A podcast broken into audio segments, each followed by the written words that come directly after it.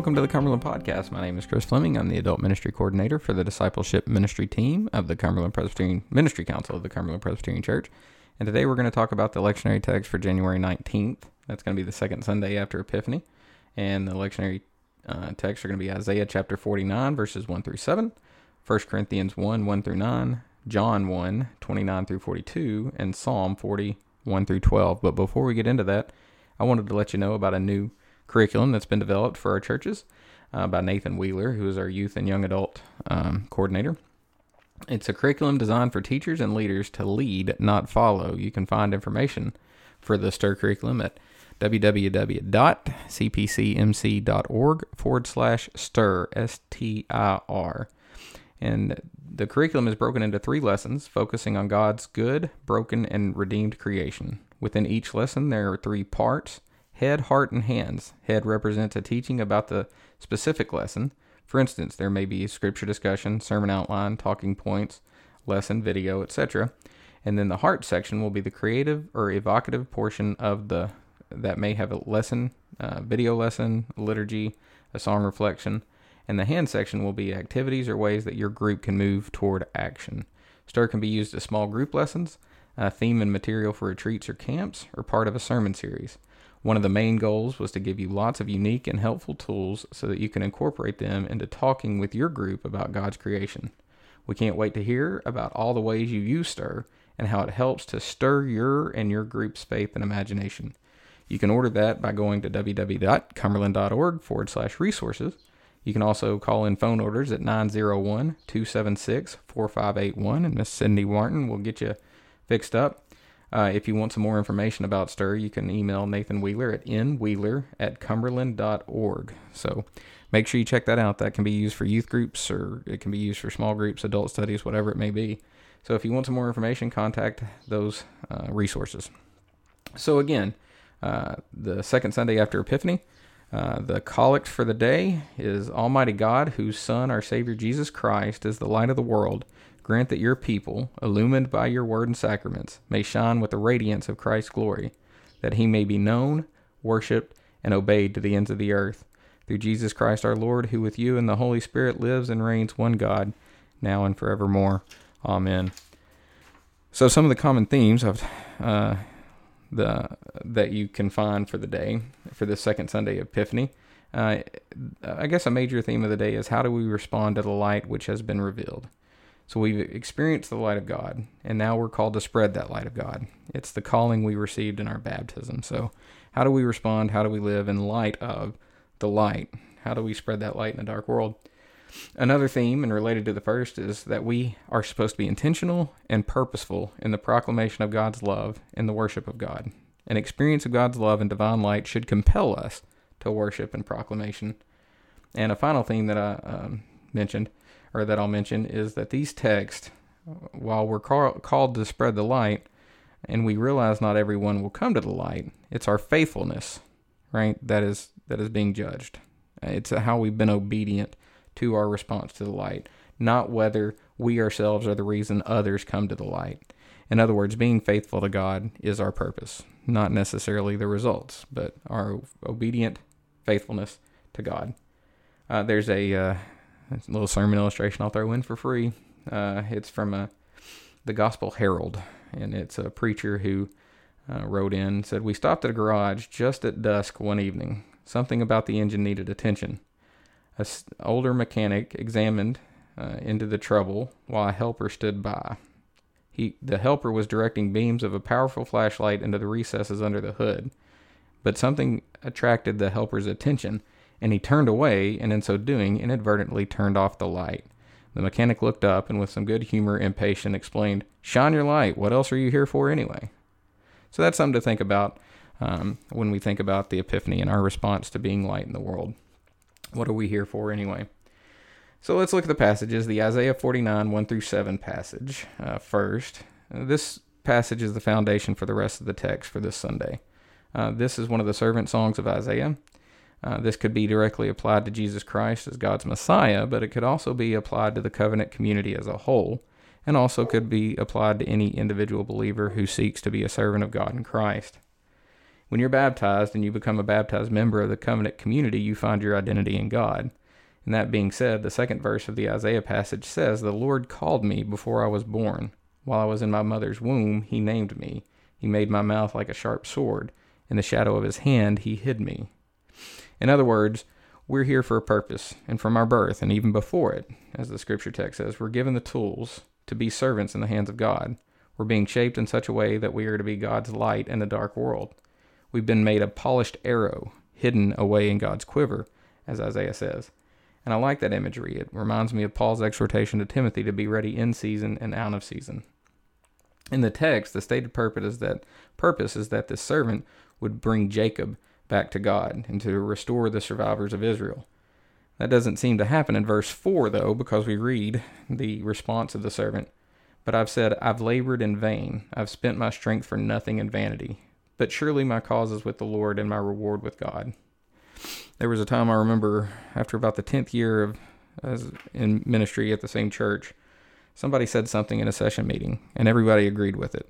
And it was something that was pretty unchristian.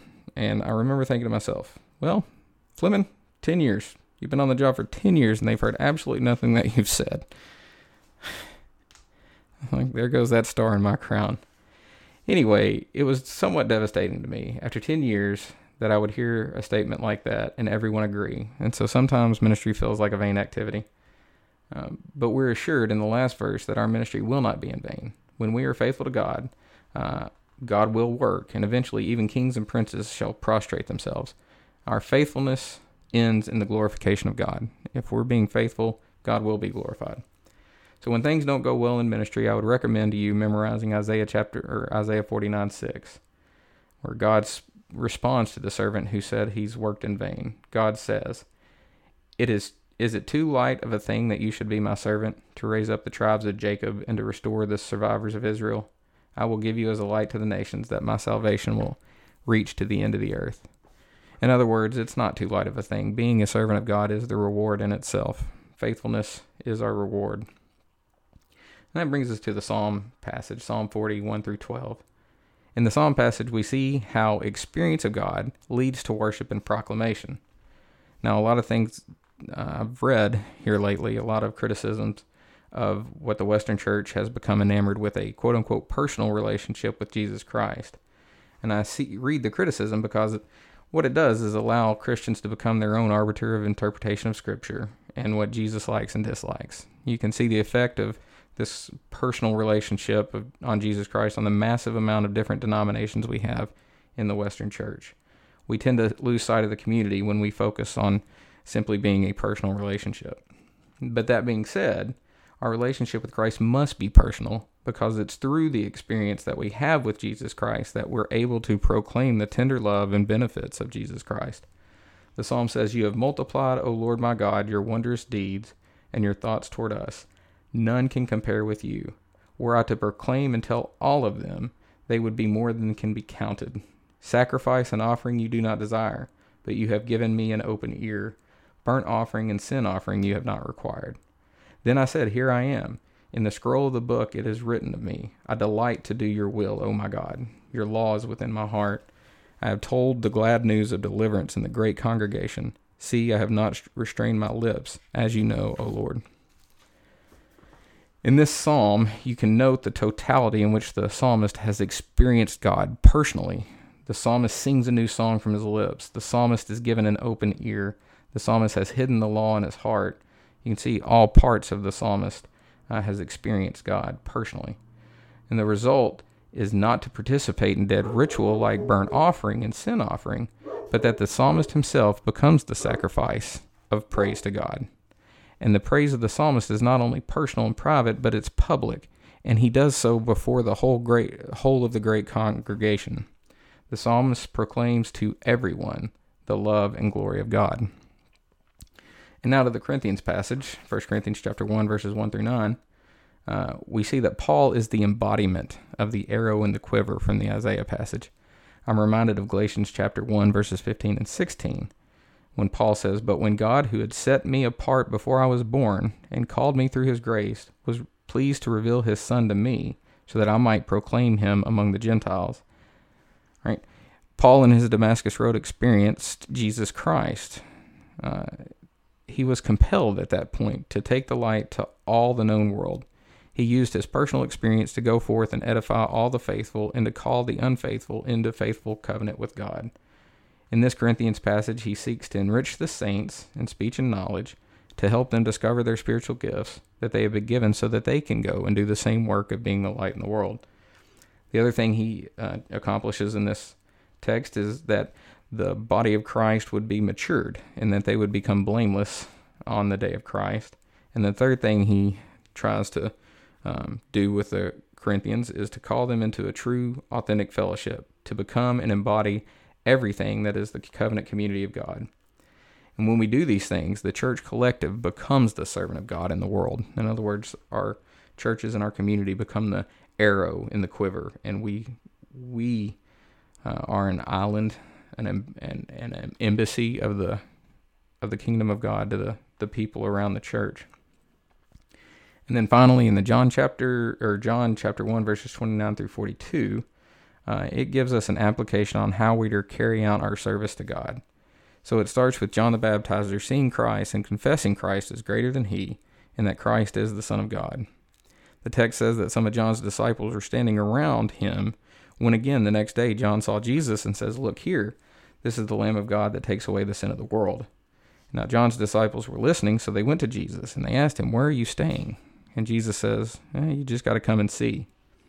In other words, Jesus was not interested in words and simple intellectual assent to who he was, but instead Jesus invited them to be with him, to personally experience what everything he was about. The disciples stayed with Jesus for a day, and after that experience with Jesus, Andrew went to his brother Simon and said, We found the Messiah. We know this is the Messiah. And that begins a great journey for Simon Peter as Andrew brought him to Jesus and said, You come and experience this for yourself. So, the purpose of the text today is that we experience life with Christ, we worship and proclaim that light, and we uh, experience that love, and we invite others and say, Come and see, experience for yourself.